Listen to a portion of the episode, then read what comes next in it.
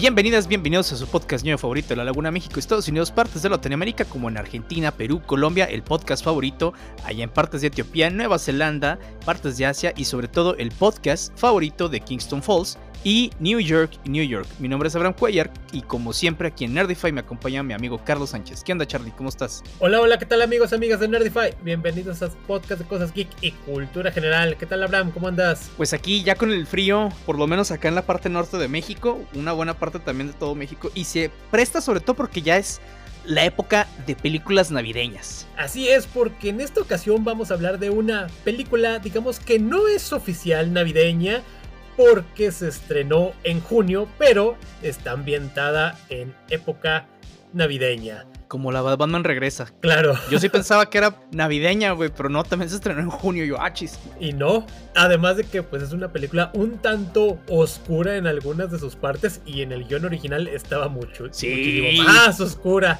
Y pues bueno, sin más preámbulos, vamos a hablar de la saga de Gremlins. Sí, mira, lo de Gremlins es una de esas películas que cuando chico veías por lo menos en televisión abierta porque la pasan, obviamente censuradas en muchas cosas, no en todas, ¿eh? Porque también sorprendentemente por lo menos la televisión mexicana había cosas que censuraban y otras que les valía y se la mostraban a los niños, güey. Entonces como que te quedas de, pues yo no sé qué grado de censura o qué consideran que tenían que censurar, pero por lo menos lo gráfico y violento no. Así es. Sí, porque fíjate, curiosamente esta película que reitero se estrena lo que es el junio 8 de 1984 y es una jugada que se avientan porque al mismo tiempo, al mismo día, se estrena también la película de los cazafantasmas, un dato que se me hizo muy curioso y, y, cosa que son dos películas que son muy emblemáticas para la gente de nuestra generación, así que las tenías compitiendo por la taquilla, así que pues ya prácticamente 39 años ya se cumplieron, aquí oficialmente en México se estrenó lo que es el 13 de diciembre,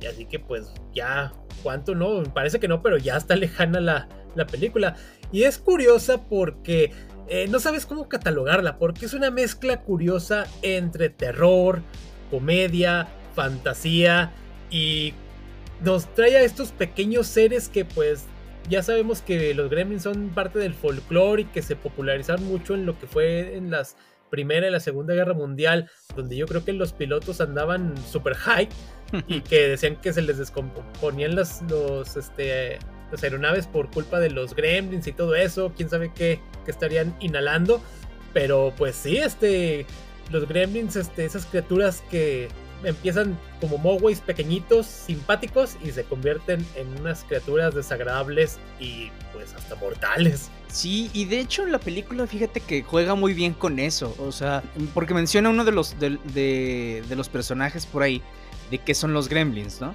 Y que vienen desde la guerra, básicamente lo que acabas de decir, pero te lo ponen en contexto de la película.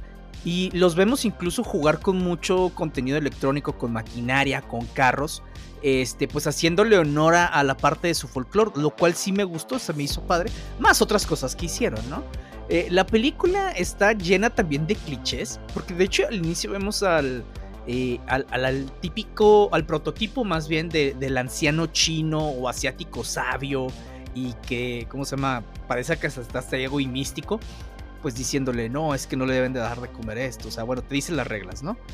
Pero aparte eh, se ve como estos ancianos que todo lo saben y al final de cuentas llega, pues ya no a salvar el día, porque pues, ya pasó todo, pero sí, muchos clichés, este no, no voy a excusarla nada más por decir es que era de la época porque sigue estando mal el cliché. Pero básicamente era eso, o sea, eh, cosas que te, que te daban risa en ese momento que eran muy típicas. Los estereotipos, por ejemplo. Entonces, pues bueno. Pero más allá de eso, la película está divertida. Es este. Digo, no tiene mucha tela dando a rascar así como. No, es que la película está tratando de decir esto. No, la neta no.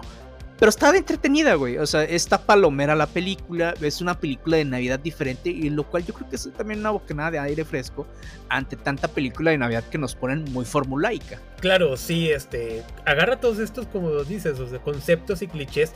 Y te da una mezcla muy divertida y oscura. Porque uno también quiere ver cosas diferentes así en cuanto a Navidad. Recordando que el próximo año vamos a tener el estreno de Terrifier 3, ambientado en Navidad y la de Nosferatu, así bueno, que no es de Navidad, pero van a estar ahí en la época.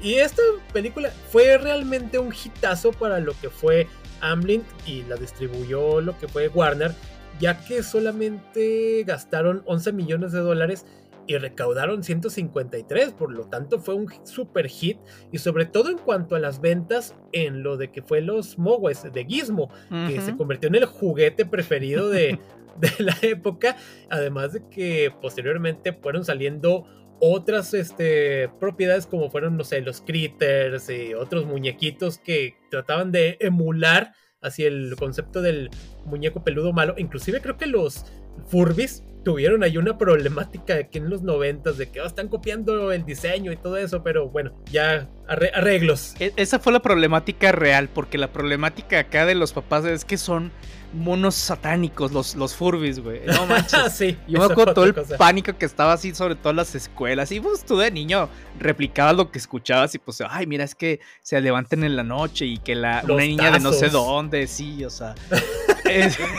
básicamente, ¿no? y digo, y acá la película pues tampoco ayudaba. Ándale. Porque pues te, te menciona muchas otras cosas.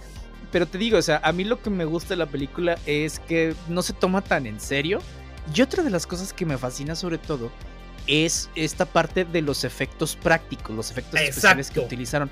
Porque sí, digo, hay veces que se ve que son animatrónicos los, los muñecos, los gremlins, pero aún así, o sea, no se nota falso como cuando vemos incluso de algunas producciones actuales, o bueno, ya ni tan actuales, digamos de hace unos 10 años, con efectos especiales muchísimo más caros y que la verdad es que no han sabido pues, envejecer bien. Exacto. y el stop motion que utilizaron también. Ajá, sí, y acá los efectos prácticos se ven muy muy bien. Digo, se nota, ¿no? O sea, a final de cuentas que son efectos prácticos y que hay limitaciones en cuanto a lo que se puede hacer, pero aún así yo creo que pueden sacar, sacar la película muy bien. Claro, sí, porque pues esta película que está dirigida por lo que es Joe Dante, quien también dirige la, la secuela, él había, este proyecto era apenas su sexto, séptimo proyecto, eh, ya había dirigido la de Howling, Piraña, una basada en la dimensión desconocida, así que pues este era como que una gran oportunidad de despuntar, y claro que lo hizo, y, para Warner pues qué, qué hit de haber ganado tanto lo, lo, que, lo que ganaron. Así que pues también, a un lado también como productores ejecutivos tenías a Steven Spielberg, y a la hora infame Kathleen Kennedy, que todo el mundo la odia por lo de las secuelas de Star Wars. pero sí creo que ah, le dieron el clavo para hacer esta película. Esta película, porque la segunda, que ahorita no nos adelantemos tanto, este sí tiene sus críticas y a la gente no le convenció tanto y no recaudó lo que se esperaba. Pero ahorita vamos para allá. Así que yo creo que todo el mundo ya la vio. Este, si quieren, ahorita se las decimos así rápidamente la la sinopsis, este, criaturita mística que debes de seguir ciertas reglas y tonto retonto no la sigue y desorden. Aunque fíjate, ahí también está muy padre porque los mismos eh, gremlins no se vuelven malos. Ya eran, güey. Ya eran. Salvo salvo Gizmo, pero ya eran, o sea, porque estuvieron planeando todo esto para que poco a poco pudieran, este, pues, desarrollar todo su potencial maligno. Eh, lo que también me gusta es que no son criaturas así, que todas se parecen y se acabó, ¿no? Digo, obviamente tienen similitudes, son las mismas criaturas, pero tienen su propia personalidad, ¿no? Claro. Digo, tenemos a Strike y a todos los demás, pero a final de cuentas tienen su personalidad, este la escena del bar en donde están acosando a la chava esta para que le siga sirviendo y, o sea, es ridículo, pero te saca risa. Sí, exacto.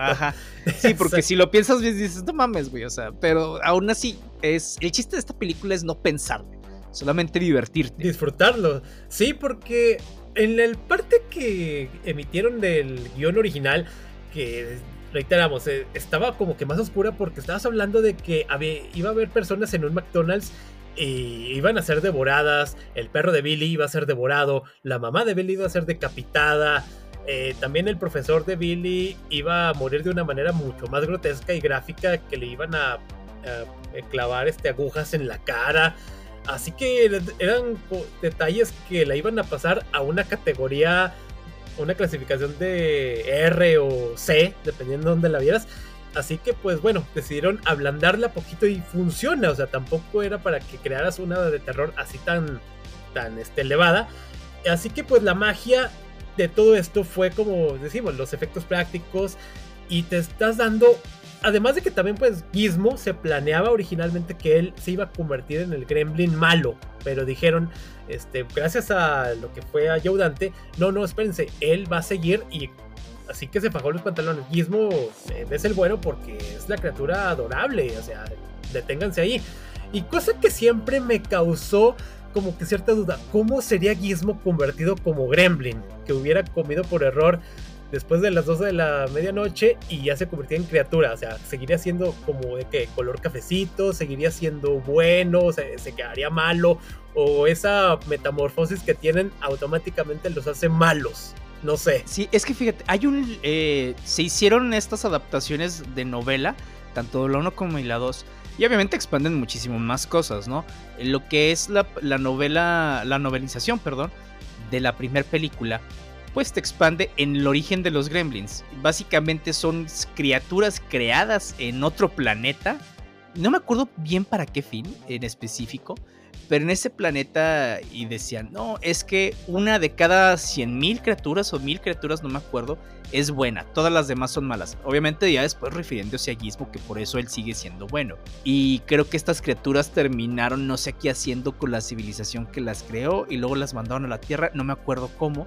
Pero sí digo, sí, sí hicieron ahí, eh, trataron de ahondar como que en ese pasado de los gremlins, que pues no es necesario, güey. Digo, en el libro yo entiendo por qué lo hacen, pero pues en la película tampoco es tan necesario que sepamos de dónde diablos. Claro. Nada más te dicen, no, vienen de aquí, de esta parte del mundo, ah, se acabó. Sí, y también este, la cosa curiosa, cuando en la plática, el diálogo que tiene esta Kate, donde está contando de que su papá murió porque se disfrazó de Santa Claus y quedó atrapado en la chimenea, este también estuvo como que en la cuerda floja de si lo dejamos o se queda, porque era como una leyenda urbana en la cual la iban a aplicar acá, pero decidieron, no, es que esta sí va acorde a la temática y al estilo que se está este, llevando en la película, así que pues va que va, y si al que no le guste, pues que se friegue.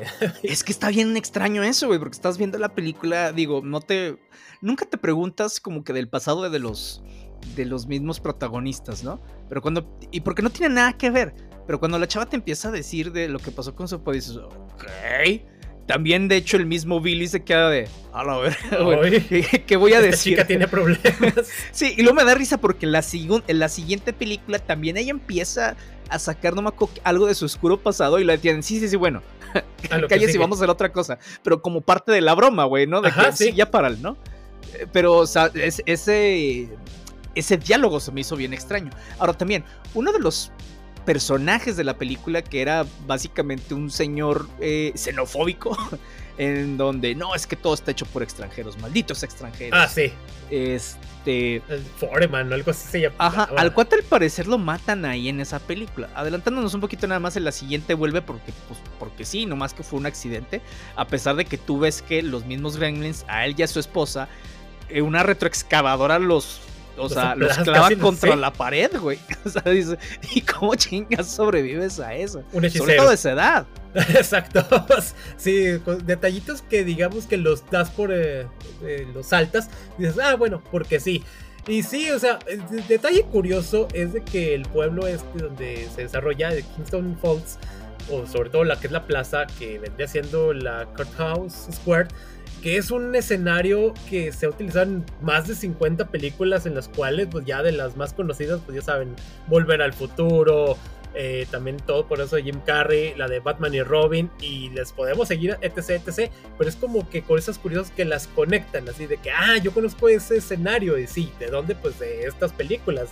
Creo que el más conocido vendría siendo el de Volver al Futuro, pero sí, o sea, conexioncitas que hay allí y que se utilizan. Pero sí, o sea, los gremlins y acá sobre todo lo que es Stripe, el gremlin malo, que dices, este es malo por naturaleza más que todos.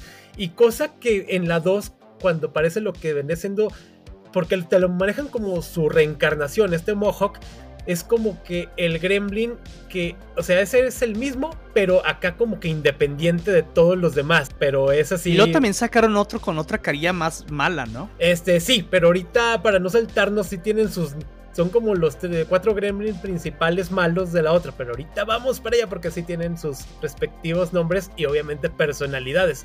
Pero sí de lo que es la la 1 este, me gusta mucho como todo, desde que el bailecito que está uno allí como tipo eh, bailarina de los ochentas, así con los este, calentadores de, la, de las este, pantorrillas y que está ahí en el suelo. O sea, son, es que son cosas absurdas que dices, ok, no me puedo tomar esto en serio, pero es muy bueno. Y sobre todo creo que Gizmo te muestra ese ladito de que, bueno, la conexión entre naturaleza y lo nefasto que puede ser la humanidad y descuidada, porque no sabe cómo afecta con sus acciones. Y acá es muy. Si nos queremos poner en un lado de que si Gremlin tiene un mensaje, pues es ese, de que la humanidad es descuidada y comete errores y la caga. Sí, mira, una de las cosas que hicieron fue la resolución. Y bueno, más bien, una de las tres reglas, ¿no? Una, la, la primera regla es que no los expongas a la luz, muchísimo menos al sol que puede ser mortal. La segunda es que no, que no les toque ni una gota de agua. Y la tercera es que no les des de comer después de medianoche. La parte de la luz se, utilizó tanto en la primera y sobre todo en la segunda muy laxamente, ¿no? Digo, y entiendo que nosotros veíamos eh, las cosas alusadas porque pues en los sets se utiliza que a fuerza tiene que estar, que haber mucha luz para que se vea a través de la cámara. Y es por eso que no te la crees mucho cuando les da una lucecita, básicamente, digamos, cuando Billy va a tratar de remendar una herida de Gizmo en su propio baño, pues el baño tiene la luz, Gizmo da, ah, la luz, la luz, le apaga la luz y la verdad es que no se nota mucha diferencia, güey. Claro. No, digo, e, entiendo que este es un, tema más de visualización eh, del cine, pero aún así hay cosas que naturalmente hay luz y tú dices como que porque aquí si aquí hay luz no les afectaría tanto. Y en la 2, pues básicamente se la pasan por el... Exacto. Así como que nada más. Ah, que recuerden que estaba la regla. Ay, ahora ya no. cosas, bien, cosas bien curiosas que, ocurren.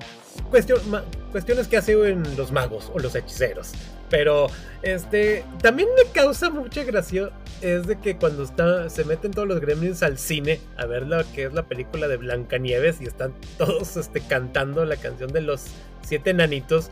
Y así hasta eh, Billy y la chica este Kate se quedan así como que, ok, les gusta los Blancanieves, qué curioso.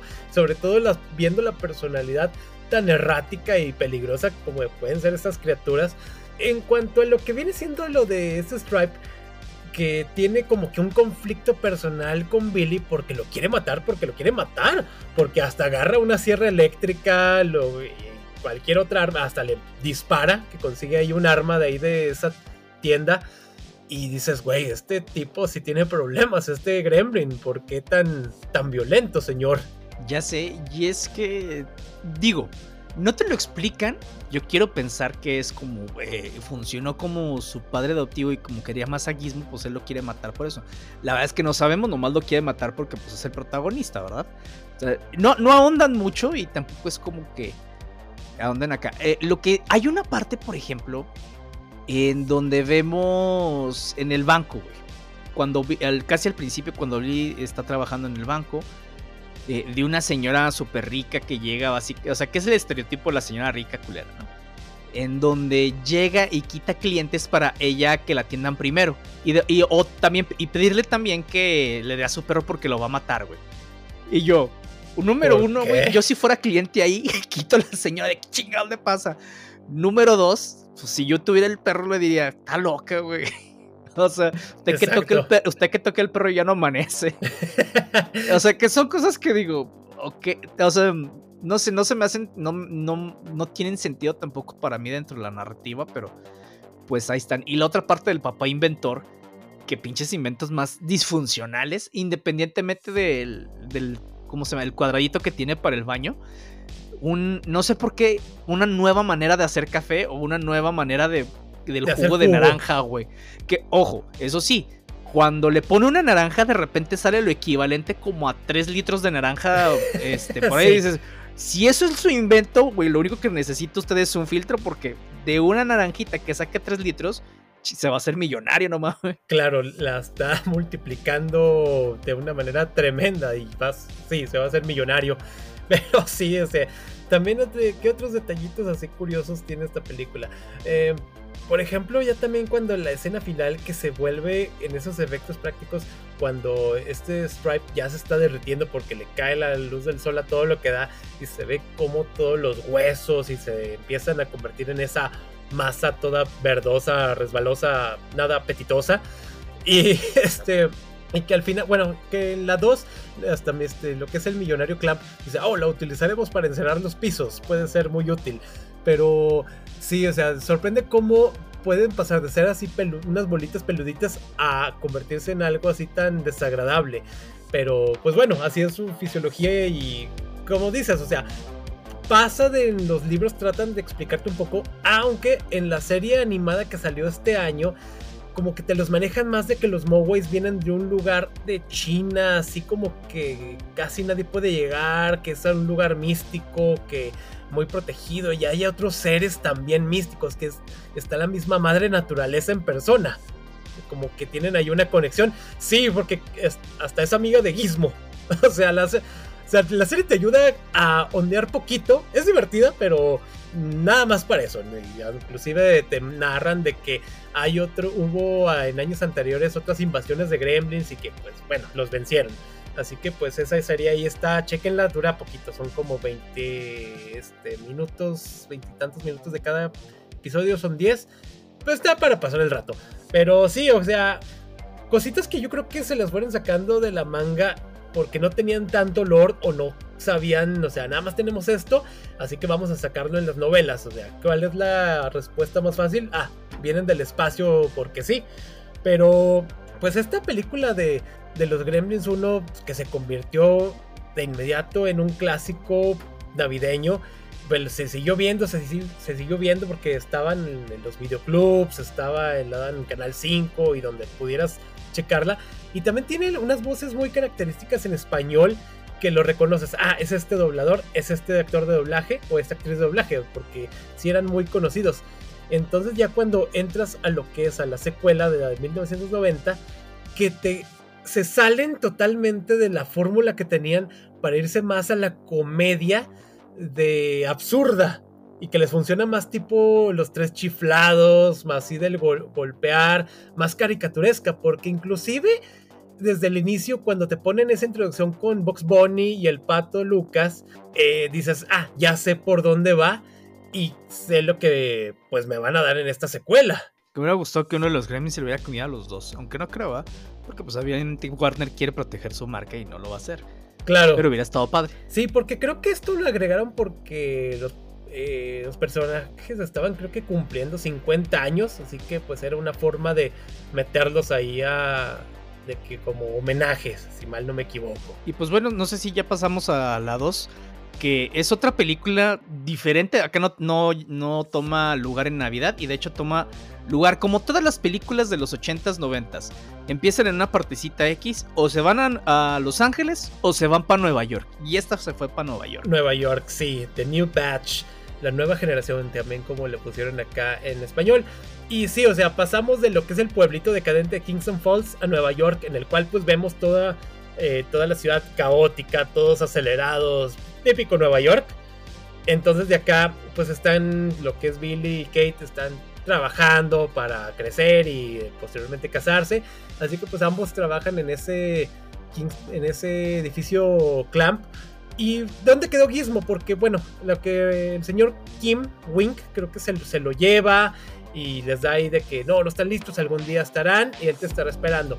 Y acá, pues, el señor Wink también está en Nueva York, pero ya es un hombre adulto, ya está eh, enfermo y así que, pues, quieren comprar lo que es su propiedad para convertir la parte del distrito Clamp él es renuente a toda la modernidad, etcétera, pero pues termina falleciendo. Gizmo queda solitario y por azares del destino, por los científicos que andan ahí hurgando en la basura de Nueva York, se lo llevan al laboratorio. Porque que me da risa eso, güey. Ajá. Porque, digo, aparte de la casualidad, o sea, Gizmo sale a la luz del sol en Nueva York y no le pasa nada, güey. Pero en todo lo demás sí les pasa. Entonces, o sea, te digo, aquí en esta película, esa, esa regla se la ha pasado por el arco del triunfo lo utilizaban cuando le daba su chingada gana. Sí, cuando se acordaban o cuando el guion lo requería.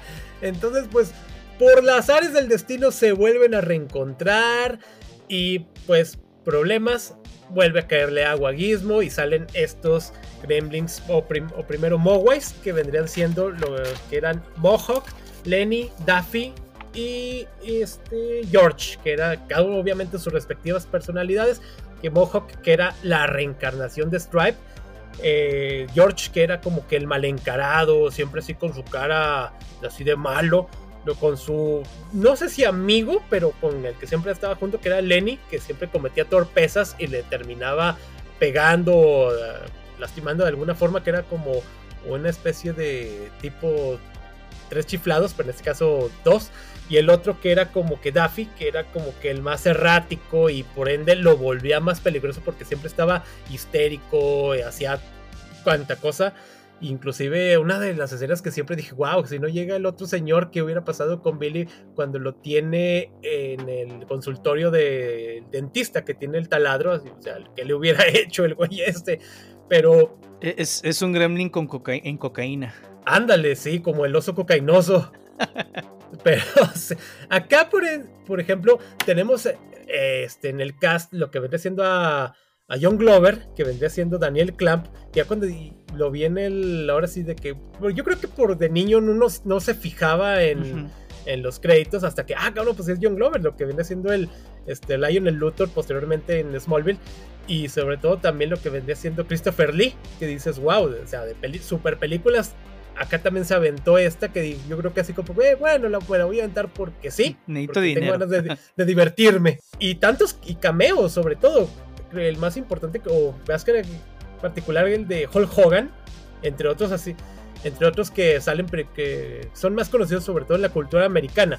Pero sí, este, detallitos desde que lo que vendría siendo el cambio también de lo que vendría siendo él que hizo los efectos prácticos y sobre todo creo que los mejoran porque salen estos diseños del gremlin araña, del de murciélago, de lo que viene siendo Greta o gremlina, el, sobre todo el gremlin inteligente cuando empiezan a mutar, que se invaden el laboratorio y empiezan a consumir cuanta fórmula que les da características muy ah, particulares. drogas.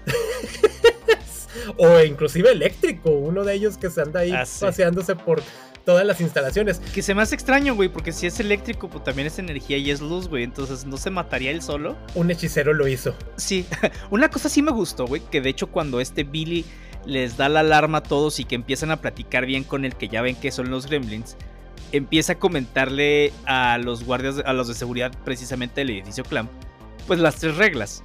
Y ellos mismos, y se me hace como un comentario meta, en donde, y si esto pasa así, así, así, este, Exacto, ajá, entonces, y si entonces le das a las 11.59, pero ¿qué tal si estás en un avión y cambia de Entonces, el mismo Billy dice, no sé, güey, pero básicamente referenciando a los fans burlándose de cierta manera, güey. Sí. También de que, no la tomen tan a pecho, güey, es una película bien X, entonces, a final de cuentas, te digo, sí me, me da risa esto, y también hay mucha, mucho marketing de los productos de los gremlins y de otros tipos de productos alrededor de la película y también hacen referencia a ello, güey.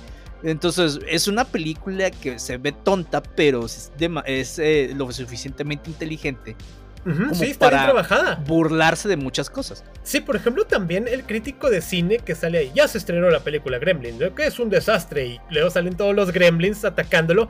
Que esto ocurrió en la vida real. Ese crítico de cine sí lo hizo en la vida real pero acá como que lo agarran también como que, bueno, vamos a burlarnos de nosotros mismos, de que supieron agarrar todos esos detallitos a su favor.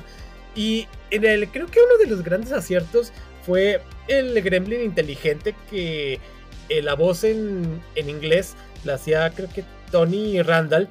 Y me gusta mucho en la en el doblaje como lo que oh, queremos. Nosotros queremos todo lo que cualquier civilización, cultura, tradiciones, crecer. Sabemos que somos erráticos, pero eh, necesitamos civilización. Entonces tiene esa conversación con lo que el tío Fred, que este que estaba vestido como Drácula, que también se siente un tanto que lo relegaron ya porque pasaba películas o programas ya en la madrugada y que no, en mi programa nada más lo ven los alcohólicos y los que le tienen miedo al trabajo. Sí, güey, me da, eh, me da risa porque, ¿sabes quién le, ¿quién le van a tener miedo al... ¿Quién está despierto a las 3 de la mañana? No le va a tener miedo a lo que yo estoy pasando, güey, por la televisión. Exacto.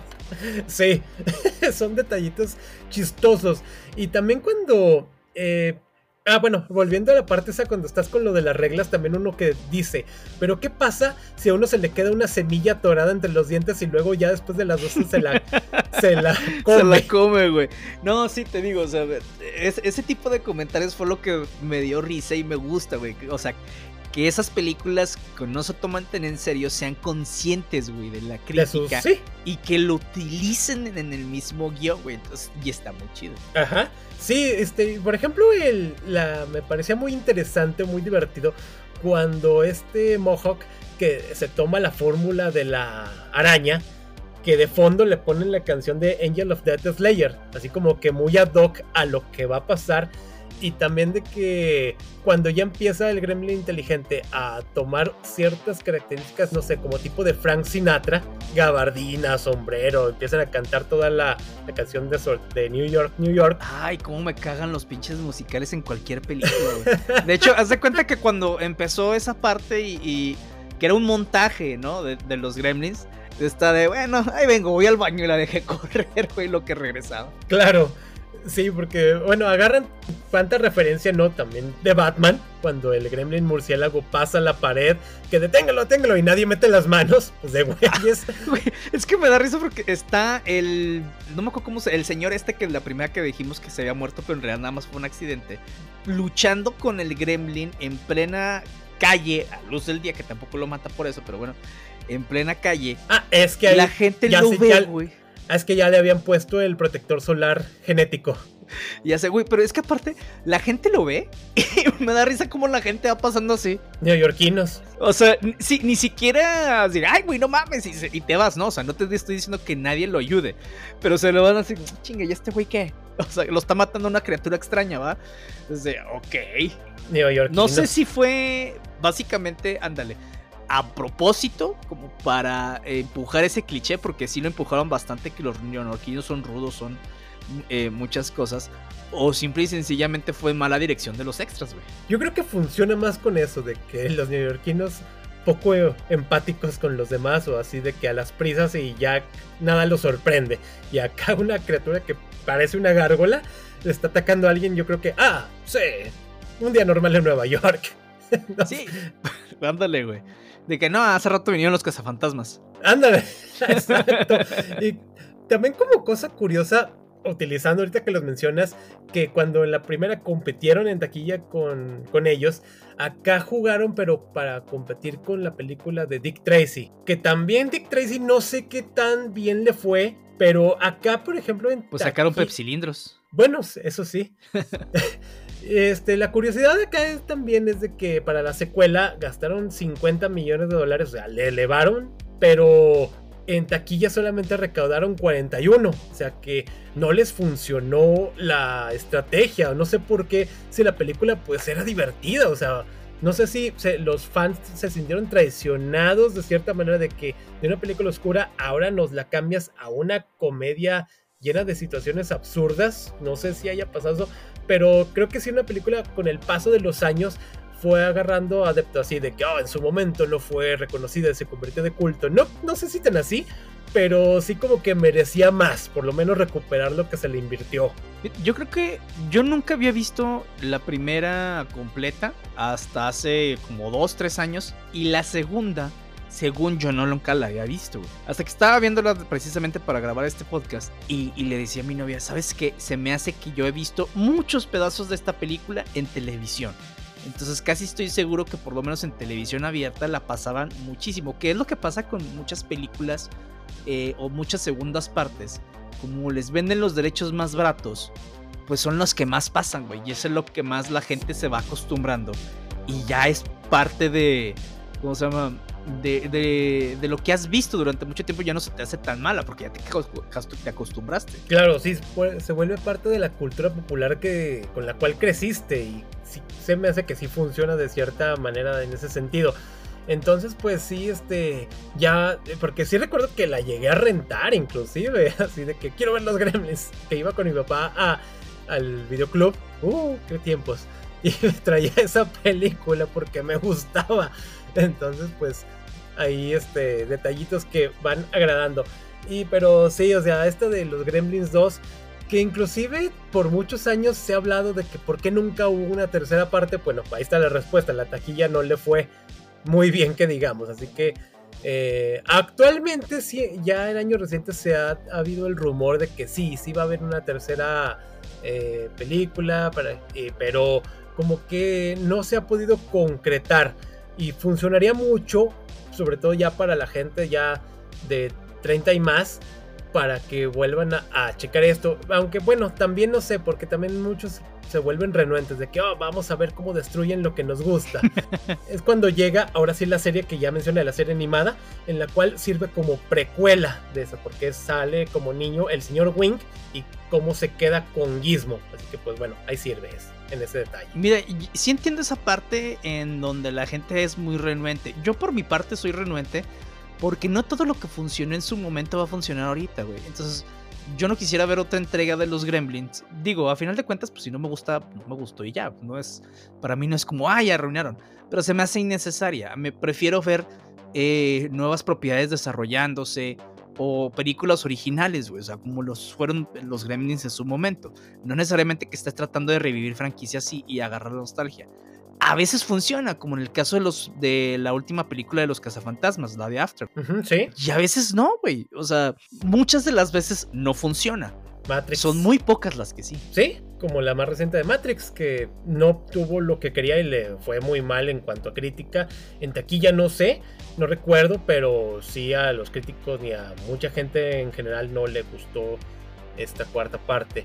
Pero sí, acá no sé cómo le iría a los gremlins actualmente. Sí funcionaría mucho en el sentido de que a los que les gustaron llevan a sus hijos o, ¿por qué no?, ya hasta sus nietos. Así de que, ah, miren, miren, esto es lo que me gustaba y también tienen que, apreciarlo, como el profesor Crocker. ¿Te gustaban los, los monitos que asesinaban gente? Sí. Tienes problemas, papá. sí, este, pero pues sí, bueno, eh, los gremlins, una propiedad pues que está divertida eh, no sirven para pasar el rato, o sea, tampoco no le hurguen tanto. O sea, es un buen momento para checar la Navidad porque también hay películas así de ambientadas en Navidad con tintes oscuros, está la de Black Christmas, etcétera. Y pues bueno, Krampus. Ándale el Krampus. Batman regresa y duro de matar. Es la mejor película navideña de todos los tiempos. también con el psicópata de de Macaulay Culkin. Tiene problemas ese chico. Sí, güey, ya, ya cuando lo analizas así desde fuera, güey, más allá de la película, dices, oh, la verga, güey. Porque no, no, no, este, este no niño trataba de capturar a los, a los eh, ladrones, güey. Trataba de mutilarlos. de matarlos. Porque en una de esas, de los desquacerados del internet que decían que él se convirtió después en John Kramer de Saw. sí, sí me da risa, güey, todas las, las teorías, güey. sí, ya sé. Así que pues bueno, eh, si no han visto Gremlins, que se me haría raro, porque estén oyendo y no las hayan checado, pues véanlas de nuevo y... Digo, si son de nuestra edad, ¿verdad?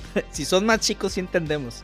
Exacto, claro, así que pues chequenlas, están divertidas. Oigan, y en las noticias, bueno, hace poquito de Panini Comics anunció estos lanzamientos de enero que tiene DC Comics y sobre todo por la preventa que va a estar ahora en diciembre.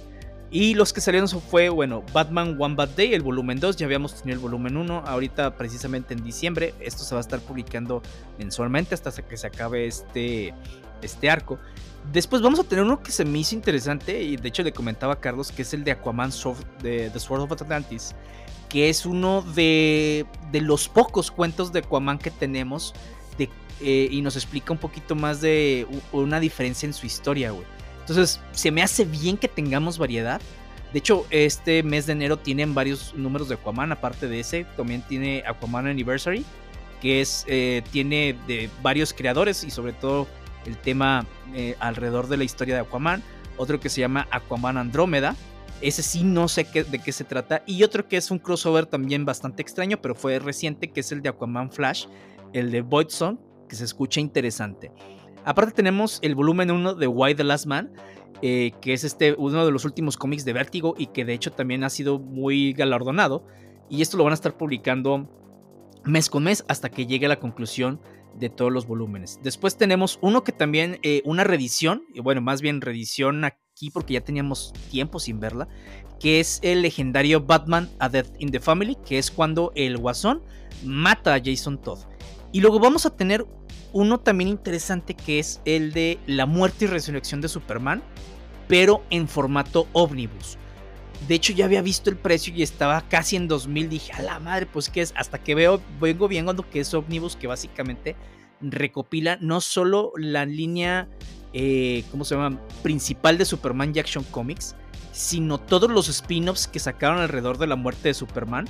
Entonces, pues sí es un número bastante grande. De hecho, Panini creo que va a anunciar algo sobre este, precisamente, este volumen eh, eh, dentro de un tiempo, en estos días. Van a sacar también el volumen de 2 eh, de Batman, que es un arco de Shadow War. Después también sacan este de Batman Catwoman, que es pues unos cuantos cómics que ha escrito Tom King con la, con la pareja. Y también alrededor de, de otros números que, como se llama, realzan un poquito la relación entre ambos. Vamos a tener Justice League Incarnate, Nightmare, eh, Nightmare Country Volumen 1, que es el universo de Sandman. Una también interesante que se llama Dark Knights of Steel, que es la Liga de la Justicia en tiempos medievales y es como un tipo Ellsworth. Vamos a tener el volumen 1. Ese está muy interesante. Sí lo quiero leer ya cuando termine de salir todo.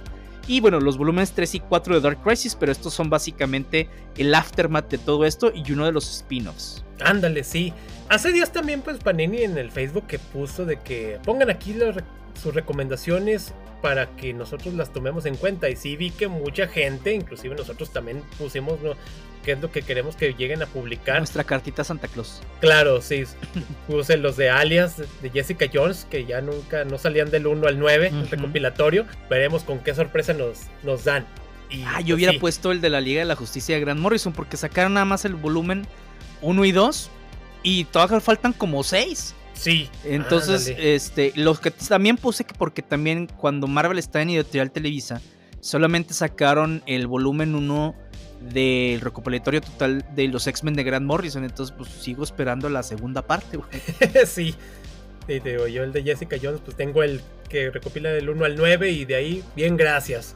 Porque eso lo hicieron dos veces los malditos de Televisa.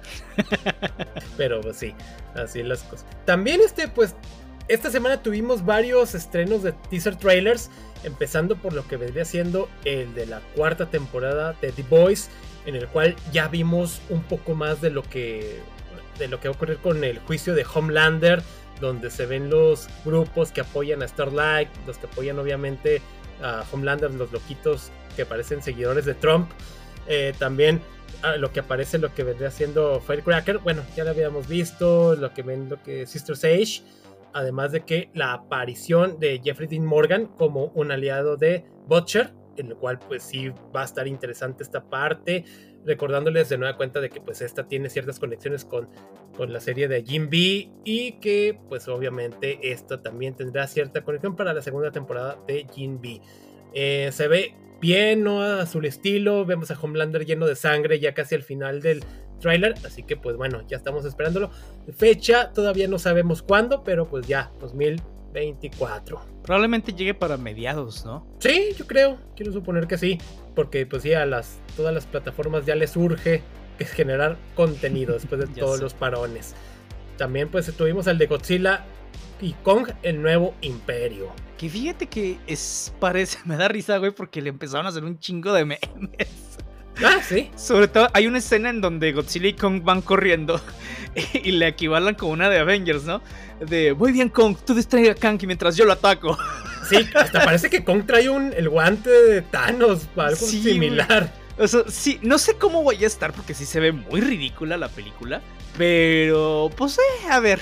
Mira, algo que sí leí es de que, si mal no me equivoco, es el director el que dijo que va a haber secuencias donde solamente aparezcan los monstruos, así de 8 minutos, dices, wow, pues sí, sin interacción de los humanos, lo cual dices, pues está bien porque de repente están peleando y luego humanos, luego otra vez pelea y humanos.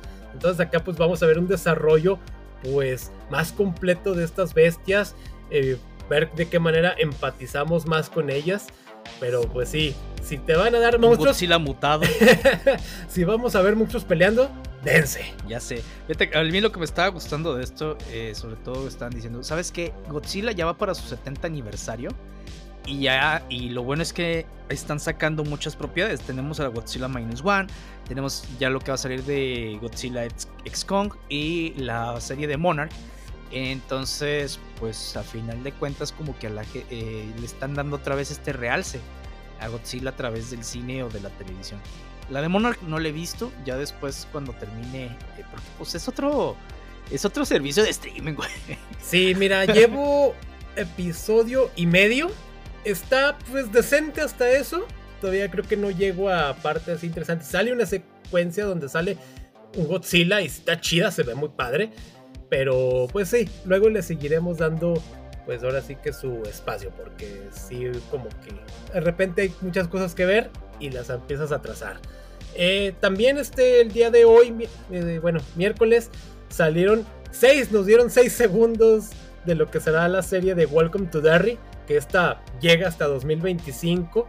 Así que pues básicamente también nos pusieron así. Está bien larga la espera, güey. Sí, nos pusieron así en algunos, así las los este, imágenes. Aquí están, todo, aquí está todo, no lo vea, simplemente rápido. Así que pues bueno, veremos esta precuela de It. No sé por qué siento que la gente va a comentar, es que está bien woke porque muestran eh, como sea, problemas raciales y de discriminación a las personas de la comunidad LGBT. Y yo les diría, ¿no han visto las películas? ¿No han leído el libro? ¿No han leído los Básicamente eso es pinche Derry, güey. Sí. ya sé. Ay, no, qué caray. Pero bueno, siempre va a haber gente quejosa. Eh, también el teaser trailer de lo que es de House of the Dragon, que llega hasta verano de 2024. Se ve muy bueno, vamos a ver toda esta guerra entre las casas y bueno, dragones a todo lo que da, me gustó. Y pues obviamente se va a convertir de nueva cuenta en la novela de los domingos, Game of Thrones. Ya sé, fíjate que es de estas series en donde por más bueno, más bien, por más broma que quieras hacer el de spoiler, se mueren todos. Aquí probablemente sí se mueran todos. Sí, exacto. Aquí sí puede ser de, oye, güey, era broma. Exactamente. Y sobre todo cuando empiecen a morirse los dragones, así de que, ay, no, pobrecitos, a ellos no les hagan daño. Pero pues va a tener que pasar. Eh, ¿Qué más? Este, bueno, salió el anuncio de que el estudio A24 firmó un acuerdo con Warner para que todas sus producciones tanto recientes como las ya pasadas, lleguen en exclusiva al servicio Max, en lo cual pues se me hace una jugada interesante, sobre todo para Warner, quien pues ha tenido también ahí sus altibajos, así que pues bueno, tendremos todo en un mismo lugar. Ahora sí que la de todo en todos lados al mismo tiempo, la de The Whale, Talk to Me, las ya tan eh, ahora sí que ya modernas, clásicos modernos, The Witch, Midsommar, The Ring Knight, Hereditary, etc, etc. Y pues bueno, qué buena jugada porque sí ya habíamos mencionado, habíamos hablado rápido de A24 de que estas producciones o distribuciones de autor que generan mucho interés pero no recaudan lo que es. Así que pues unirse a Warner en plataforma pues se me hace una buena jugada para que pues por lo menos aumenten las reproducciones en este sentido. Sí, mira también, digo, no, no voy a hablar por, por todo el mundo, pero por lo menos en Latinoamérica y aquí en México, dos de las grandes plataformas a las que he escuchado mucha gente hablar bien es Netflix y HBO Max. ¿no? Netflix por la marca, porque sí tiene muchísimas otras cosas. De hecho, HBO Max ya le ha estado vendiendo mucho contenido a Netflix. Y HBO Max pues también tiene buen contenido. Entonces el que esté las de 24 ahí, pues también es como un, respiro, por lo menos para mí, de que no va a tener que estar pagando una plataforma extra, güey para ver ese tipo de contenido de 24, ¿no? Sí, es buena jugada. Sí, la última que llegué a ver ahí en Netflix, la de Hereditary. No sé, no me acuerdo cuál otra está. Pero pues sí, qué bien que ya todo en un mismo lugar para pues no estar cambiando y cambiando de plataformas. Sí, ya sé, oigan, porque sí están caras. Y está bien que nos gustan las cosas, pero somos pobres. Así que háganos depósitos o algo. Sí. Oigan, y pues bueno, eso ha sido todo de nuestra parte. Esperemos que les haya gustado el capítulo. No se olviden que nos pueden seguir en nuestras redes sociales Facebook, Instagram, TikTok, Threads que sacamos episodio todos los viernes y recuerden. Así que si su aire acondicionado o su lavadora estallan o su videocasetera falla, antes de que llame al técnico, encienda todas las luces, revise todos los armarios y cajas y busque bajo todas las camas, porque nunca se puede saber, puede haber un gremlin en su casa.